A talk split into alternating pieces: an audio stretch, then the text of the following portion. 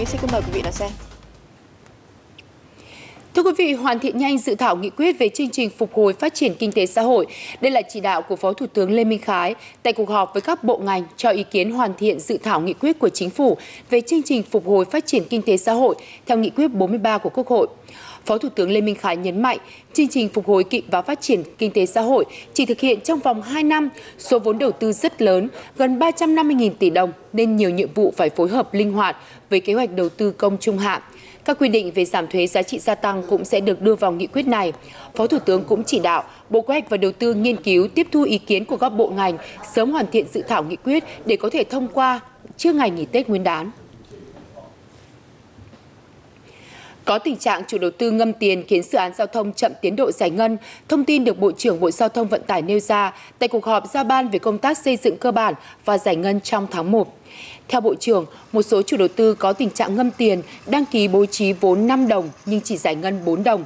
Một đồng còn lại thay vì đề xuất hướng xử lý từ giữa năm thì để sát nút mới tiếp tục xin điều chỉnh các hạng mục khiến các dự án thi công kéo dài. Với các trường hợp này, Bộ Giao thông Vận tải sẽ kiên quyết không duyệt các hạng mục công trình phát sinh đồng thời đề nghị các đơn vị chuyên môn tham mưu lãnh đạo bộ ký văn bản đề nghị lãnh đạo các tỉnh thành nghiêm khắc xem xét, nhắc nhở hoặc cảnh cáo các đơn vị làm ảnh hưởng đến tiến độ giải ngân, tác động không tốt đến kết quả chung của ngành. Nhận định một số doanh nghiệp có thể lợi dụng tình hình dịch COVID-19 để trốn đóng thuế, Cục Thuế thành phố Hà Nội đã xây dựng kế hoạch tăng cường kiểm tra trên cơ sở hồ sơ khai thuế của người nộp thuế. Cụ thể thì Cục Thuế Hà Nội sẽ tập trung thanh tra kiểm tra theo chuyên đề đối với các lĩnh vực rủi ro như chuyển nhượng vốn, giao dịch liên kết, chuyển giá, chuyển nhượng bất động sản, nhà đất, thương mại điện tử, hoàn thuế. Riêng đối với hoạt động kinh doanh thương mại điện tử, Cục đã kiểm soát đưa vào quản lý các trường hợp người nộp thuế. Trong đó thì tập trung số nhóm cá nhân có thu nhập từ các tổ chức nước ngoài như là Google, Facebook hay là Apple. Nhóm các cá nhân có hoạt động bán hàng online, nhóm chủ cơ sở cho thuê nhà trực tuyến qua ứng dụng.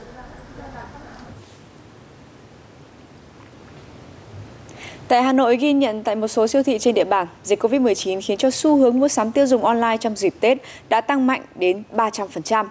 Nhằm phục vụ nhu cầu mua sắm online thì các siêu thị đã triển khai dịch vụ đi chợ hộ, đặt hàng qua ứng dụng mobile banking, ví điện tử hay QR code, áp dụng nhiều ưu đãi cho khách mua hàng trực tuyến.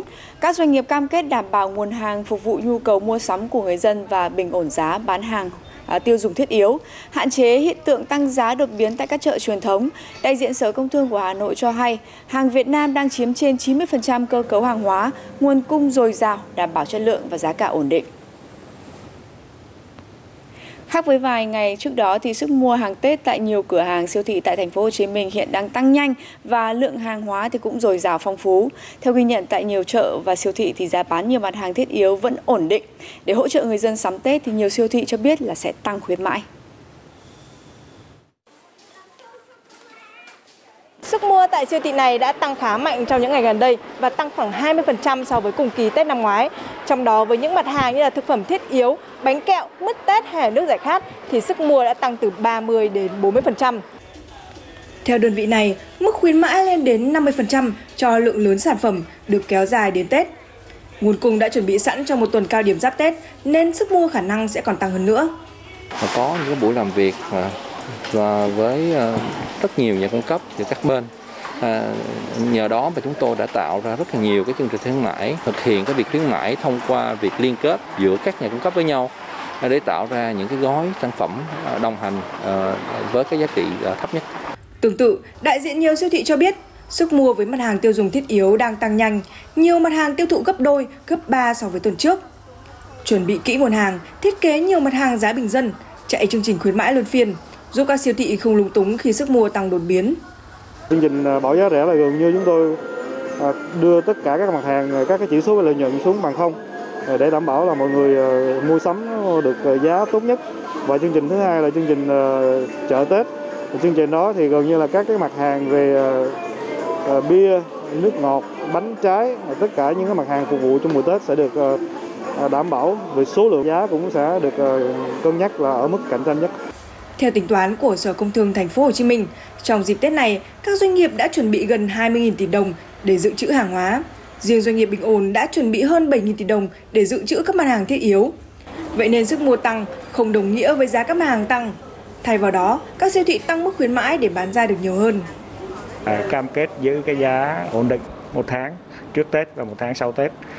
Và trong những ngày cận Tết thì đối với những mặt hàng à, thiết yếu, thí dụ như là trứng gia cầm, thịt gia súc, thịt gia cầm, các doanh nghiệp tiếp tục giảm giá để hỗ trợ cho công nhân cho người lao động thu nhập thấp bên cạnh cái việc giữ giá chung thì cũng còn tính toán tới những cái mặt hàng thiết yếu mà phục vụ cho những cái đối tượng yếu thế để mà họ có thể họ mua sắm được hàng hóa nó nó đầy đủ nó tốt hơn.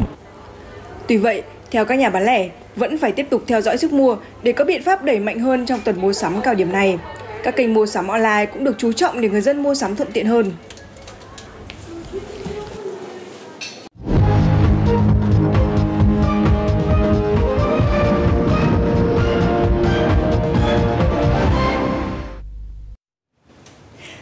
Văn phòng tại thành phố Hồ Chí Minh không chỉ có nguồn cung tăng trưởng ổn định mà tình hình hoạt động cũng được cải thiện, nhận định từ Savills Việt Nam.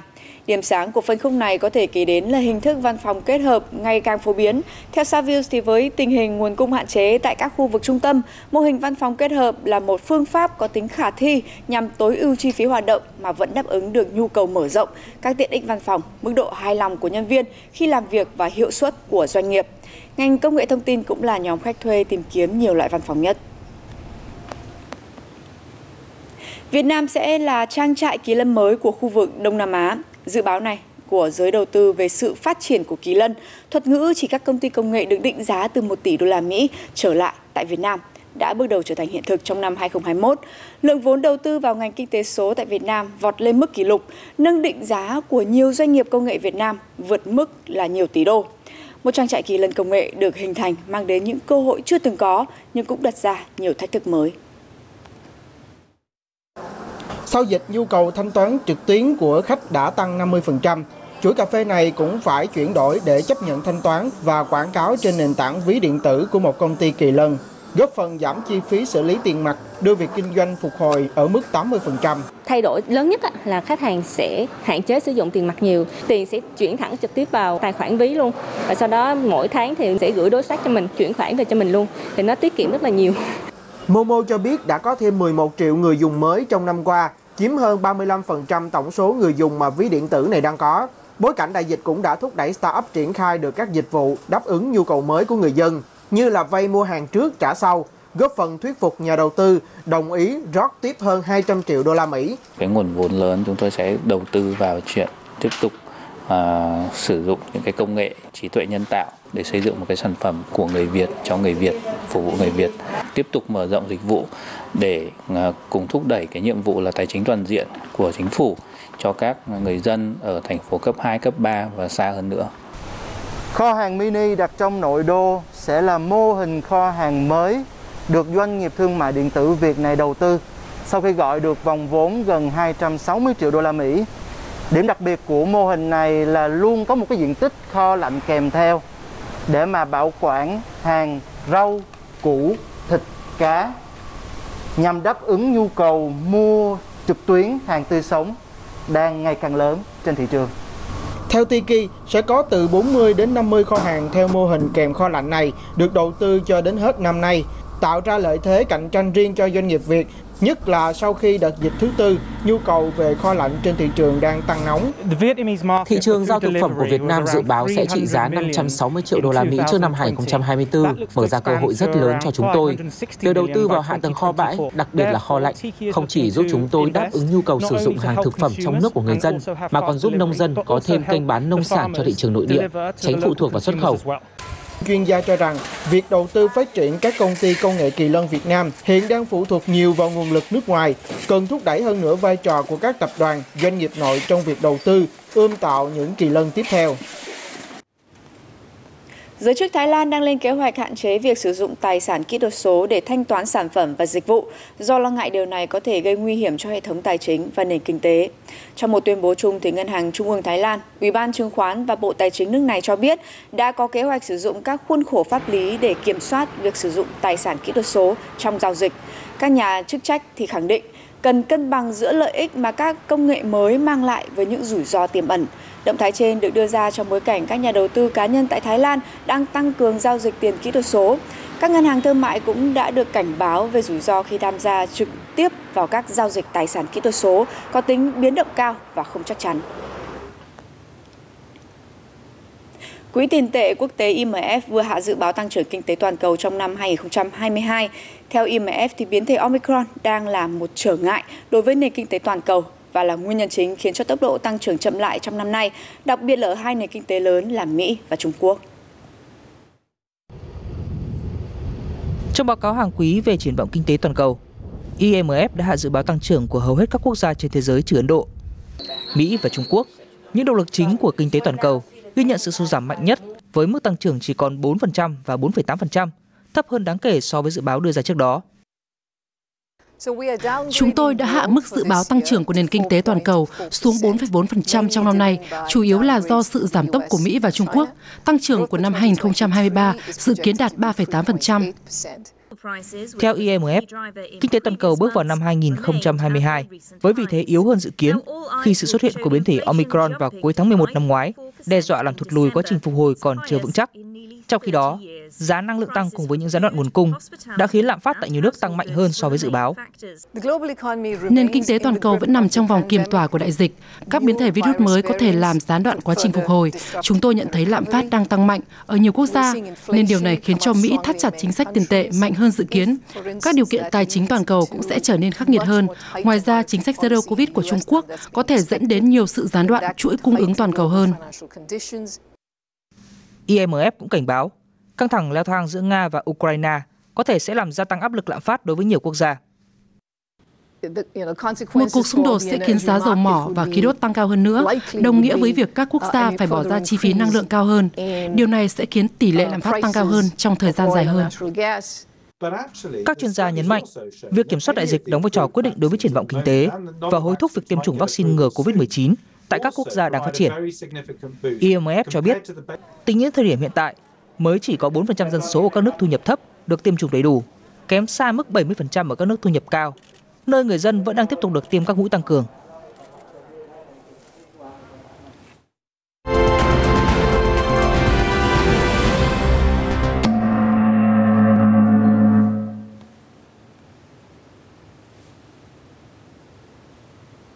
Trong phiên giao dịch đêm qua theo giờ Việt Nam, cả ba chỉ số chính trên thị trường chứng khoán Mỹ đã đồng loạt giảm điểm trong bối cảnh giới đầu tư đang hồi hộp chờ đợi những diễn biến liên quan đến cuộc họp của Cục Dự trữ Liên bang Mỹ Fed. Chốt phiên thì à, chỉ số công nghệ Nasdaq dẫn đầu đà giảm của thị trường khi mất 2,28% giá trị. Các chỉ số Dow Jones và S&P 500 ghi nhận mức giảm nhẹ hơn. Giới đầu tư đang giữ tâm lý thận trọng chờ đợi những diễn biến từ cuộc họp chính sách kéo dài 2 ngày của Fed.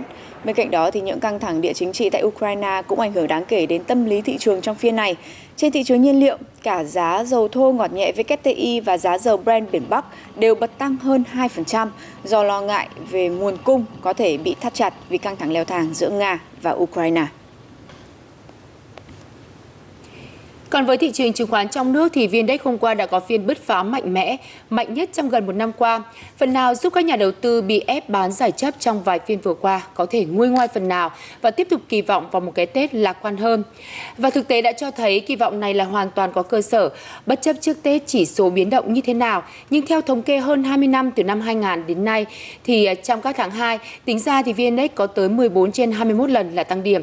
Tuy nhiên một điểm cần lưu ý là theo ước tính của SSI Research là tăng trưởng lợi nhuận của các công ty niêm yết trong nửa đầu năm nay sẽ chưa cao được như nửa cuối năm.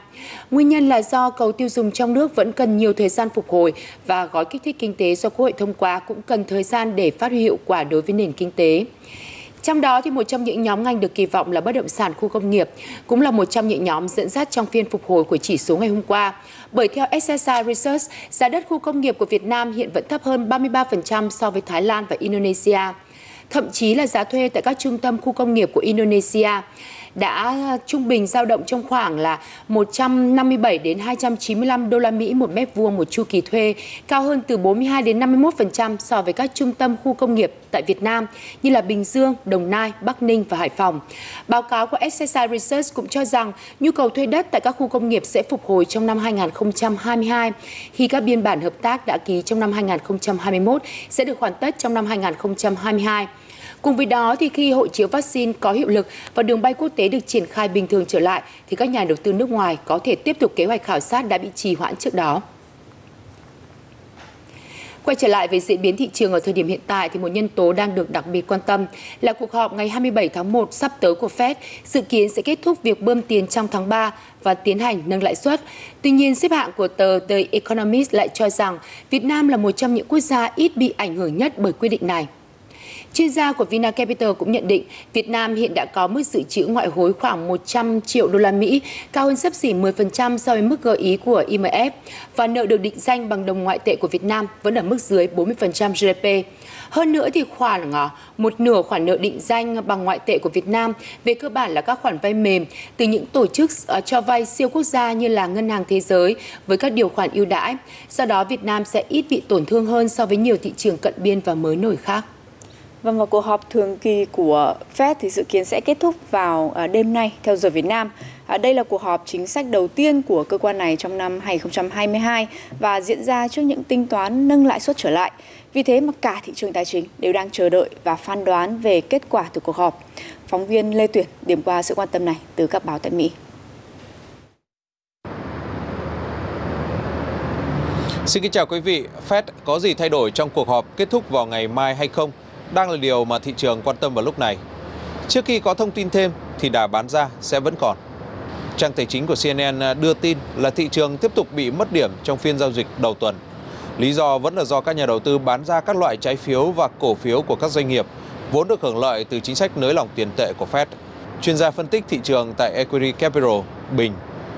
Hồi tháng 12 năm ngoái, thị trường chứng khoán Mỹ vẫn thấy thoải mái với ý định nâng lãi suất 3 lần trong năm nay – đùng một cái thì có tin là 4 lần. Thế nên mọi chuyện bắt đầu tệ đi.